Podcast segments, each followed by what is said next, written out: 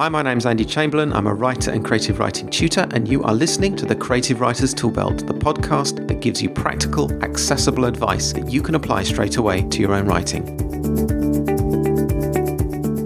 and welcome to the Creative Writers Toolbelt. My guest on this episode will need no introduction for many of you. He is the author Peter F. Hamilton. Peter is one of the foremost science fiction writers in the world today and is well known for his epic space opera series, although he has also written a children's fantasy novel called The Queen of Dreams. He's been writing for 30 years now and sold his first story to Fear magazine back in 1988 and his first novel in 1993. And his website rather delightfully tells us that he has been steadily productive since then, which indeed he has. Um, by my reckoning, he has published 17 books, including his Confederation Handbook, and number 18 will be out later this year. That's The Night Without Stars, which will be the concluding installment of the Chronicles of the Fallers. So, Peter, it's great to have you as my guest on the podcast. Welcome to the Creative Writers Toolbelt. Oh, thank you for having me. So I want to start with a question that I ask pretty much everybody that I have as a guest. What did you read as a child and what were the sort of formative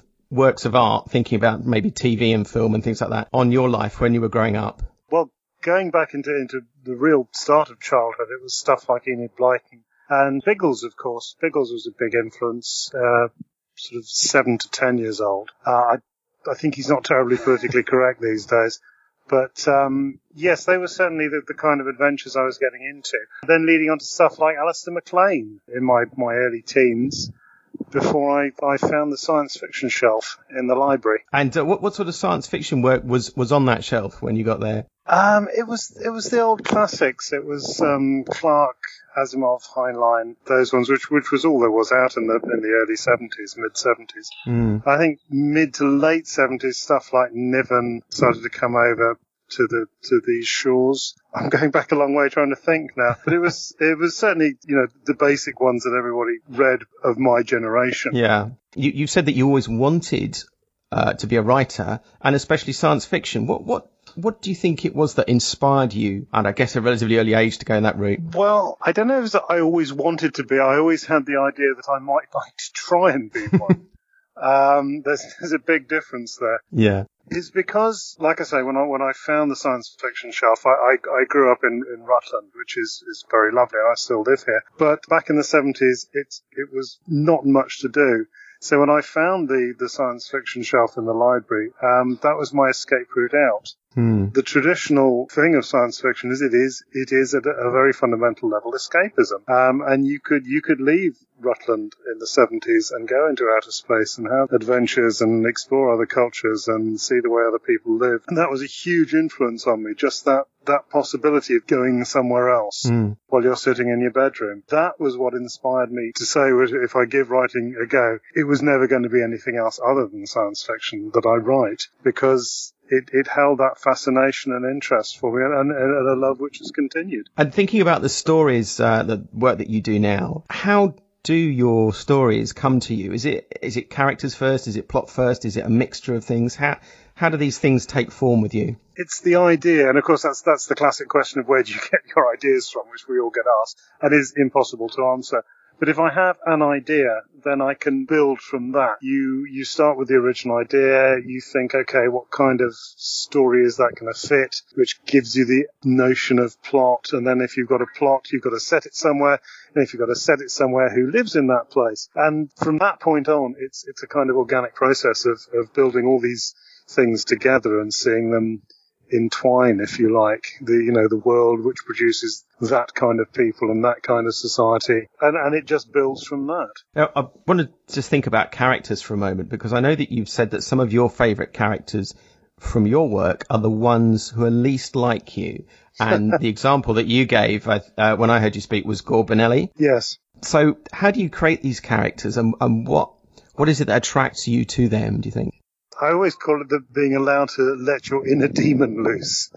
Um, certainly with somebody like Gore or, or the, the blatant bad guys who would just do the opposite of what I would do in any circumstance which is such fun to do. And the, the, other thing, of course, is that you, you cannot have every character speaking with your voice. Everybody is different to everybody else. Nobody thinks they are the bad guy. Um, they all have a reason for doing what they're doing, and to them, it's a perfectly good reason. And you have to get inside their head and understand their thought processes, which is which is an interesting way of, of going about it. It's it, I think I feel it adds authenticity to the to the story. You you just can't have um, a bland world. The, one of the great rages of, of early science fiction was that everything was a monoculture, Mm. and I think we've moved on from that. We know that that isn't the, the case anymore.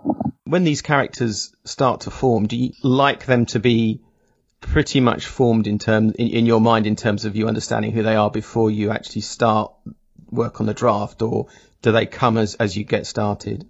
Um, I'll have a, a basic outline of, of who they are and, and kind of way they will behave and react to things, and then it, it becomes a bit of a refining process as they're pushed into to more extreme circumstances.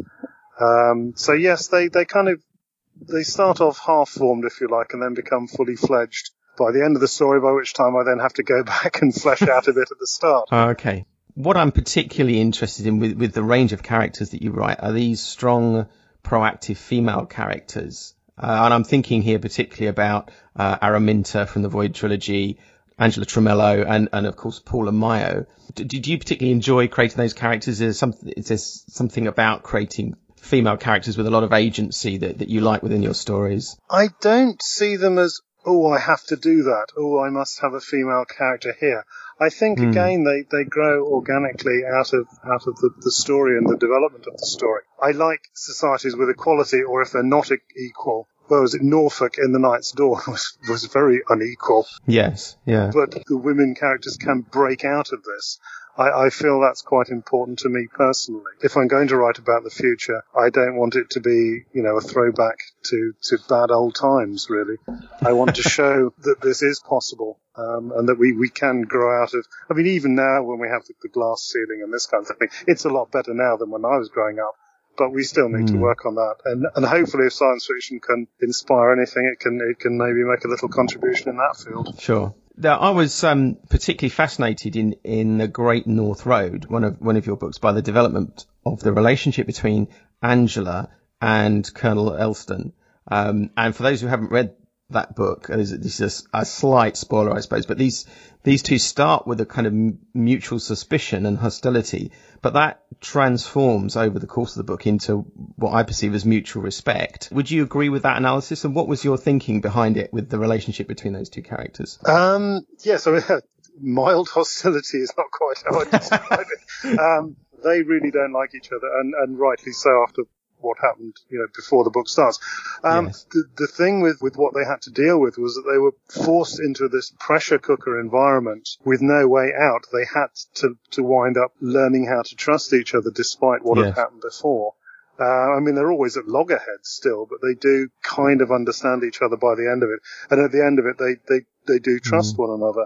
It was quite an unusual circumstance. And again, this is, this is something that, that characters should be put through is the, the level of difficulty they undergo and the transformation that occurs in them because of this, uh, helping them to understand themselves and maybe understand other people a bit better.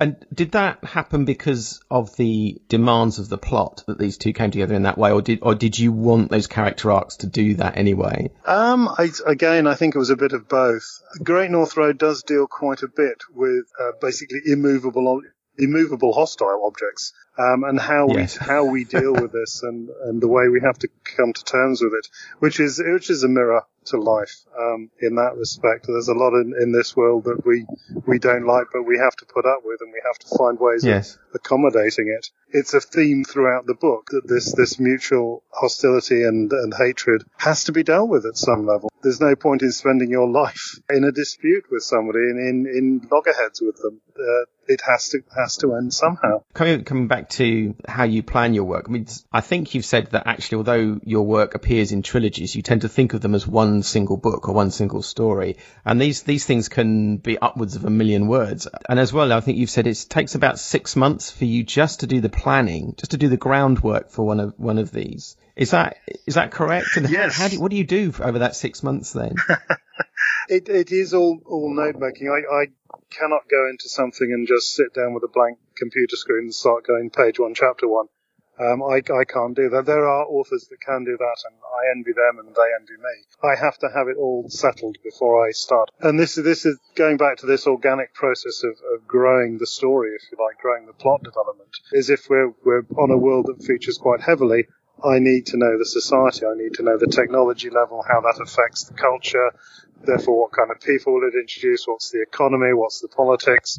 all that has to be settled in my mind before I will start writing about it. In the old days, of course, science fiction was just about the problem, and you put the competent man in there and it was solved, and that was very nice. Today, I think we need to take to open it up a bit and take a look around and reflect the world we live in and the places that we go to. Not to a huge preachy degree, but it, it adds an element of realism that I think is essential to, to the work. So that's, that's what I spend my time doing. Even in some cases, certainly with Great North Road, going down into the, to the basic botany of the planet, which you had to because there's, there's no, um, animal or insect life. Therefore, how do the plants survive? If we breathe in oxygen and breathe out carbon dioxide, and the, and the plants reverse that. So what's the, what's the principle there? You can't just leave it as just plants. Um, so that's the kind of detail I, I do have to go into in cases like that. Now, I, I think you've hinted there at the, the, fact that you don't just have to kind of, in terms of the research, look at the technology. Is it a broad spectrum of research that you have to do for these things? To a degree, yes. I mean, a lot of it, as I say, if, if you have uh, fusion power, for instance, then you're not going to be worrying too much about uh, pollutants in the air.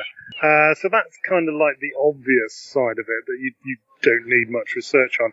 But then how fusion power will affect the economy if you have cheap, clean energy, how will that affect the economy?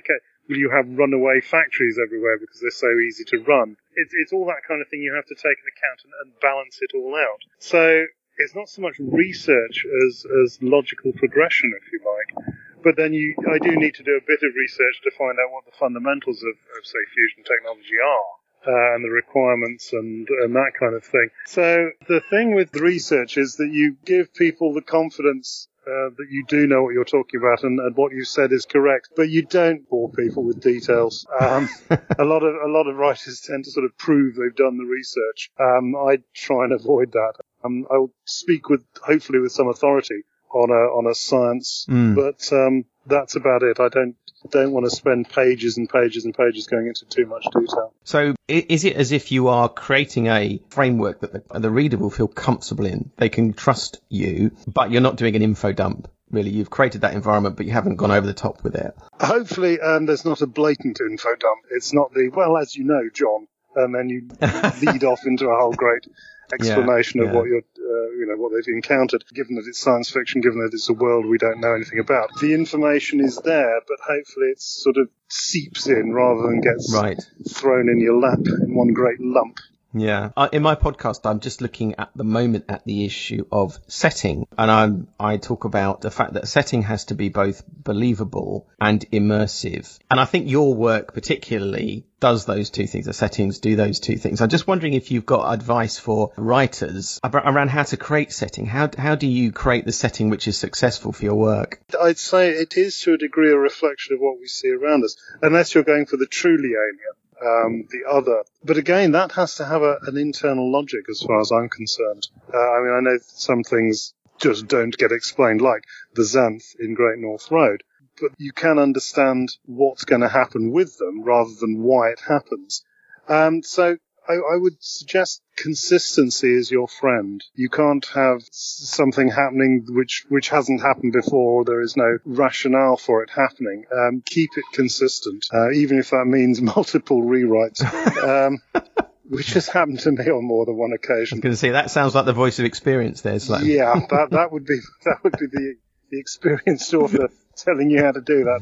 Um, so yeah, just just aim for the consistency. Do okay. put a bit of thought into it before you start writing. Right. Would be my advice. Now, your work uh, to me seems to avoid the zombie apocalypse and the dystopian future and all that that sort of stuff. What is your view, as much as you have one, on the, on the future of mankind, and how does that inform your work? Um, I'll just tell you that the book that's coming out uh, at the end of this year will feature an apocalypse in it. So, apart from that one, all the others. Um, I, I always define it as as um, short-term pessimism and long-term optimism. Okay. I, I, think we do have a future that has uh, great potential in it. Whether we get there intact or not mm. is hmm. another matter. I'm sure it won't happen in the way I want it to happen as well. Uh, the kind of very easy world that that Arthur C. Clarke used to come up with, the very nice mm. worlds. I don't think that's ever going to happen. I think we're always going to have conflict and people disagreeing with each other. But I'd like to think we can we can raise the basic standard of, of human race, if you like. I think from that point of view is, is another encouraging aspect of science fiction, is that we do come up with, with futures that are plausible and more progressive than we have today. Banks's culture novels are a great example of that, of course. Yes, yeah. Um, do you think that uh, perhaps contemporary science fiction has lost some of its power to tap into the kind of raw wonder of observing the universe, of traveling into space, the kind of things I think you were alluding to that appealed to you when you were younger. Oh, very much. Um, I'm a am uh, a child of the of the space age, the, the lunar landings and Skylab. And mm. Where did my Mars mission go in the late seventies? you know, this this this had quite an effect on me. When I was growing up, yes, we were going to be out there. We were going to be, like the Sunday supplement magazine said, having our holidays on the moon. but one of the one of the problems with the stuff I write of the far future is obviously by then space travel has to be quite easy. Yeah. I mean, we know how immensely difficult it actually is. Uh, I think that's possibly an area mm. which not many people are writing in at, at, the moment. The sheer difficulty of getting across the solar system, the the determination, the effort that has to be made. Um, possible exception at the moment for that would be Ian McDonald's Luna series, where it's quite that's quite gritty. Yes. Um, yes and he's done it beautifully as Ian always does. Um, so yes, I will I will own up to being slightly guilty about that. Is in that, but but then it's it's necessity of, of the the worlds I write in is that these kind of things are easy and, and have been solved. If I'm setting something slightly nearer to now, then the, the difficulty factor would be built into that. Do you think uh, that the genre has to reclaim some of that anyway, notwithstanding the difficulties and notwithstanding some of the disillusionment that some people might be feeling now? Is there a sense in which we, that we should reclaim that sense of wonder or that sense of awe or that sense of there's something out there that we should reach for. Ah, now you see, you're talking uh, of genre as if it is, is a monolith and it is one thing. Today, genre is, is so wide. This is true, yeah. yeah. People always talk about trends in it as if we, we all meet up and discuss what we're going to do next. It just doesn't work like that. People come along with great ideas and, and get them out there. The kind of stuff I write, the kind of more traditional stuff, shall we say, mm. or, or more sense of wonder stuff, I think that that's possibly lacking mid-term future stories at the moment. I'm I'm sure everyone can name them and prove me wrong, but these things do actually come in phases. Um, some things fall into fashion, some things fall out of fashion. I don't know what's going to come next. I don't know where we're going to go next. So um, I'll leave it at that. Really, I, ironically, I can't predict the future. In which case, I don't know whether you you have some some answers to this next question. Then, who do you think are the influential authors? Um, uh, I was going to say within the genre, but I use that term very cautiously now, and I appreciate science fiction is a broad church, isn't it? Um, yes. Are there writers or are there voices across the whole spectrum of the genre uh, that you think we could learn from at the moment? Um, I don't know about learn from. There's certainly people I enjoy reading. Okay. Um, I just mentioned one Ian McDonald, of course. Yes. Sadly, yes. Iain Banks was quite an influence. Uh, people mm. like Al Reynolds. Then you've got Claire North coming along with, with her brilliant new takes on various themes, uh, you know, touch, the 15 Lives of Harry August, that kind of thing, which is science fiction, but not as I write it, which is wonderful. I, I really like that kind of stuff. So again, there's all these, these various types of genres sort of mixing, exchanging ideas, moving apart again. I, I'm sure I've left out a whole lot of my friends that I should have mentioned, and they will no doubt mention that to me. But everyone complains that it, it's you know it's in decline. But there are so many authors being published. I, I really don't believe that. We have such diversity, such interesting groups. Um, Justina Robson writes the most fascinating science fiction you can think of. There are a lot of us out there if you if you know where to look, if you know which which bookcases to find in the bookshop. No, I think that's true. Actually, if you do go into any half decent bookshop, there there is a real range. Oh yeah, huge range of work out there um, and a lot of people coming up with lots of different ideas and different approaches now. So it's, I think it's a good time for the, for the genre.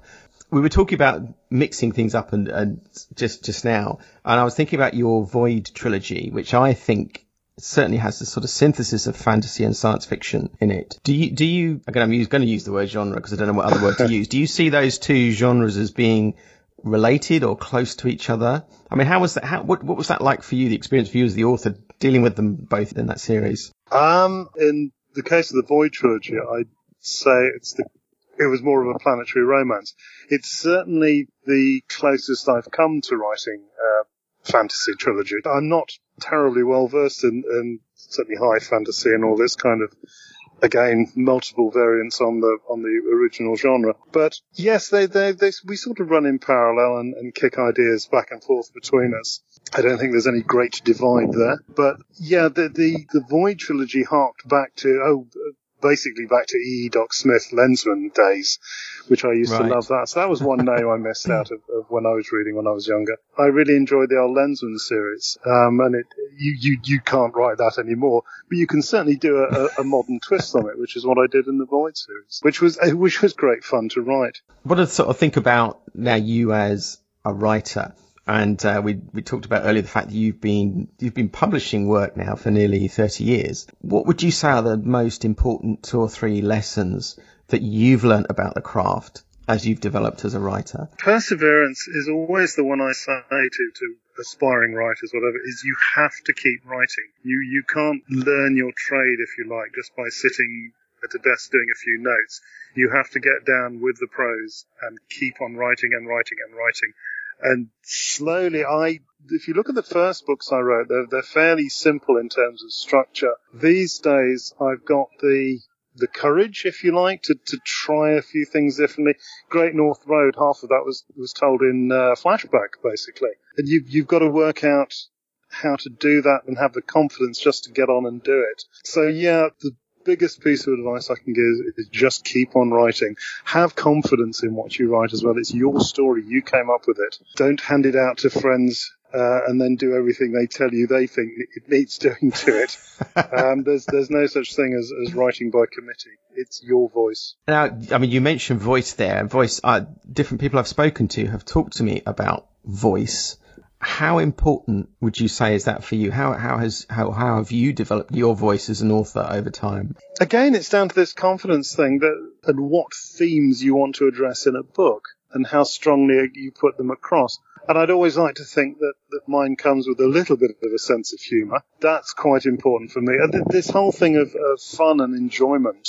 Yes, you can put messages in work, and, and I have done in several cases but you've got to make it enjoyable to the reader. You've got to give the reader um, the sense of wonder, the sense of escapism, the sense of, of, of what the heck's going to happen next, the, the excitement, if you like, the puzzle all that has to be built in. So it's, it's, a voice with many tones in it. Now, I mentioned earlier on that uh, your first book was published in 1993. Yes. I think we said. So 26, 20, 23, 23, 23 Can't yeah. any maths, yeah. Now, uh, I think you, you've and you've been with Pan Macmillan over all of that time. In the Is UK, yes. In the yes, UK, yeah.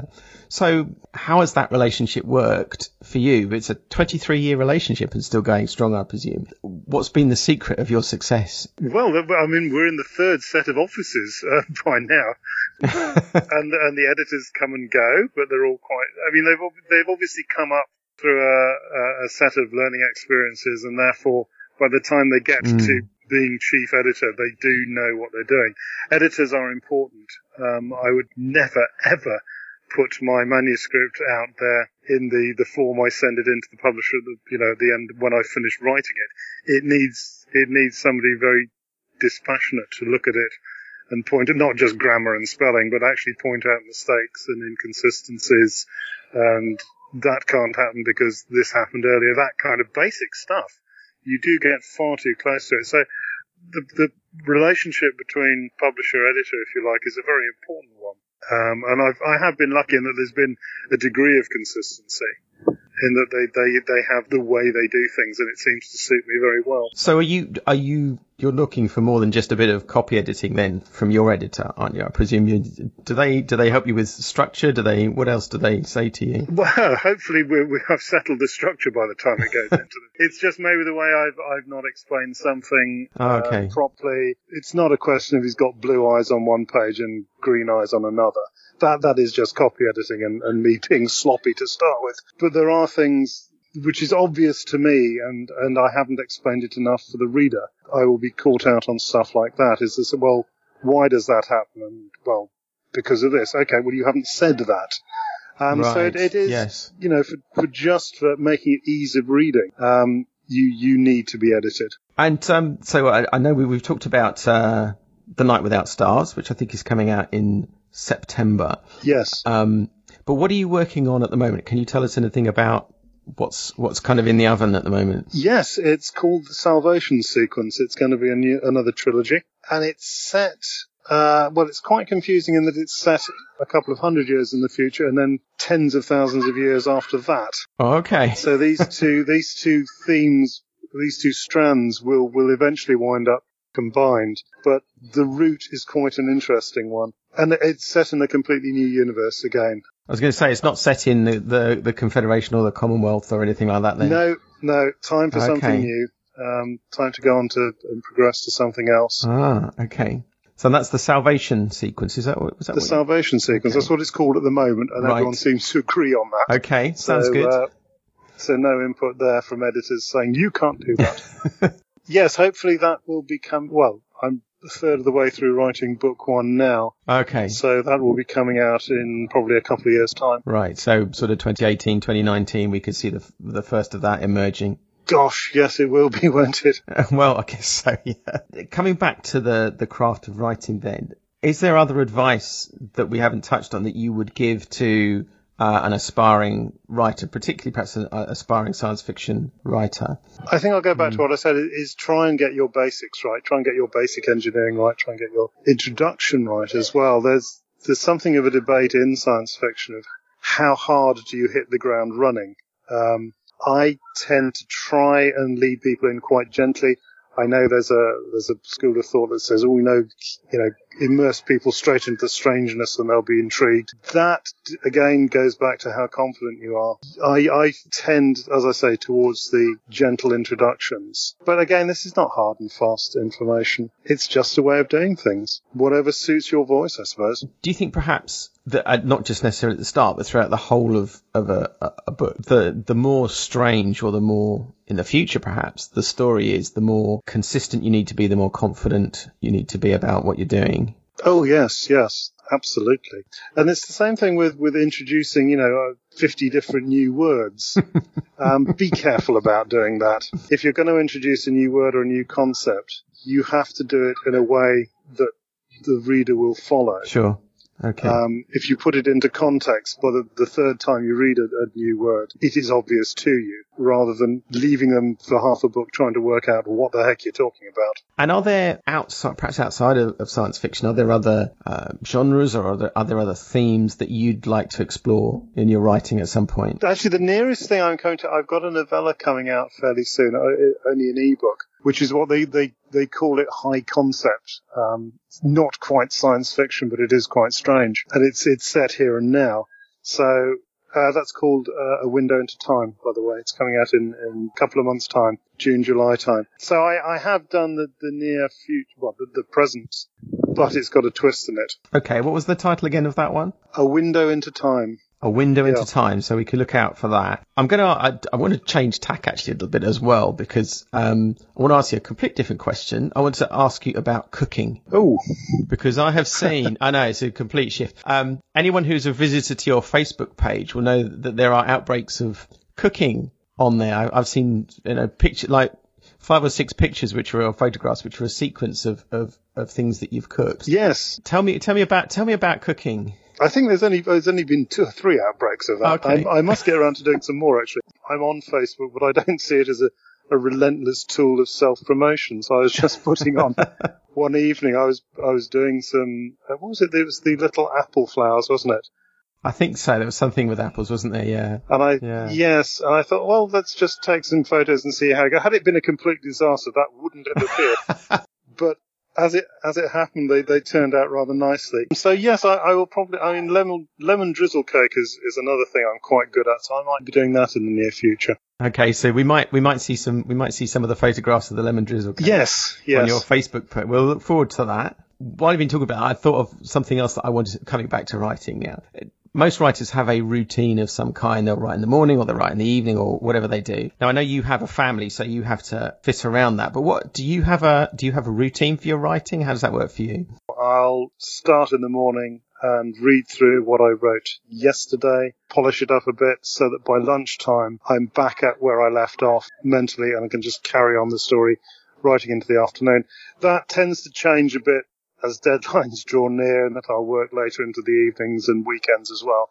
But at the moment it's, it's, it's a basic nine to five job.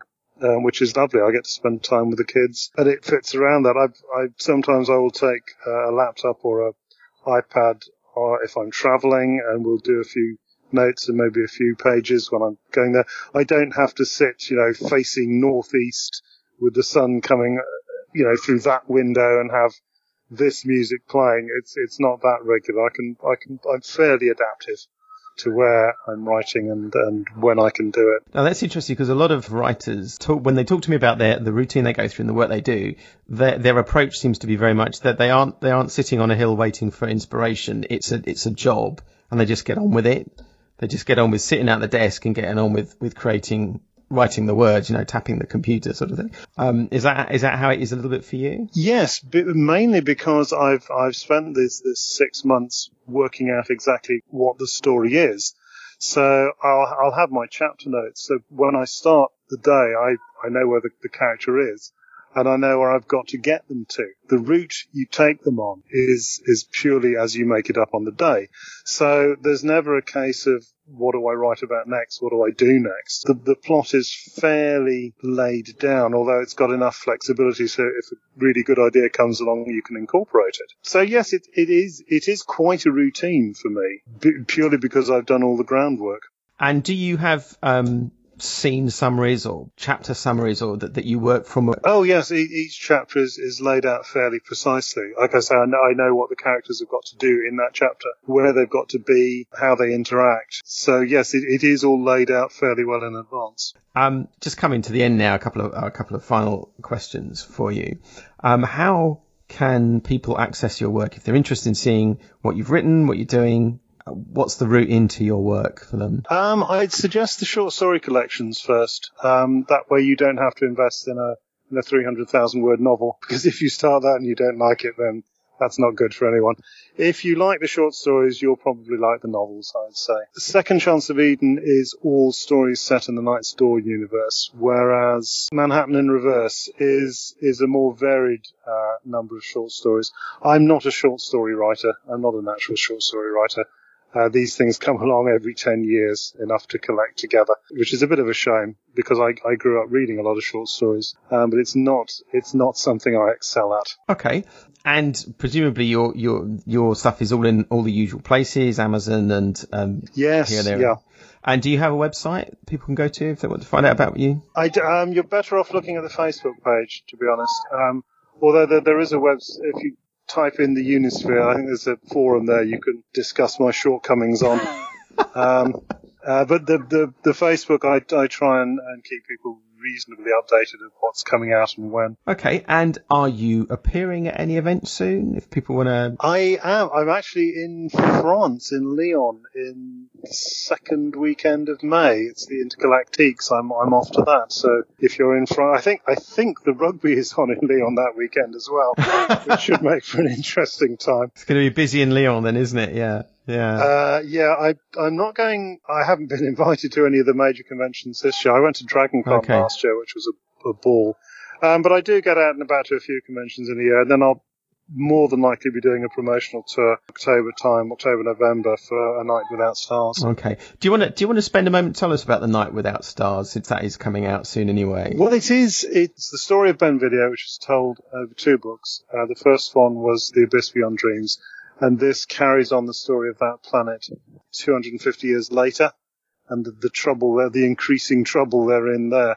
It's also probably, never say never, going to be the last Commonwealth book Oh, Um, really? It does tie Okay. up quite a lot of things at the end. Yes, well, that is seven or eight if you count Misspent Youth. It's seven books. I think we've, you know, it's it's been well explored. Okay, and th- those two books are, are the Chronicles of the Fallers, aren't they? I think that's the kind of collective name for them. Yeah. The Chronicles of the Fallers put together. Yes, yeah. The- They, it's a it's a nice little duology to finish with. Okay. Well, one one final question before we finish: Is there anything else that you would say in terms of comments on the genre or advice to writers? Um, no, I think we've pretty much covered it. Um, have the courage to write what you want to write. All right. Well, thank you very much for your time, Peter. It's been great talking to you. No, thank you. Thanks very much indeed, Peter. Okay, thanks, Andrew. Cheers.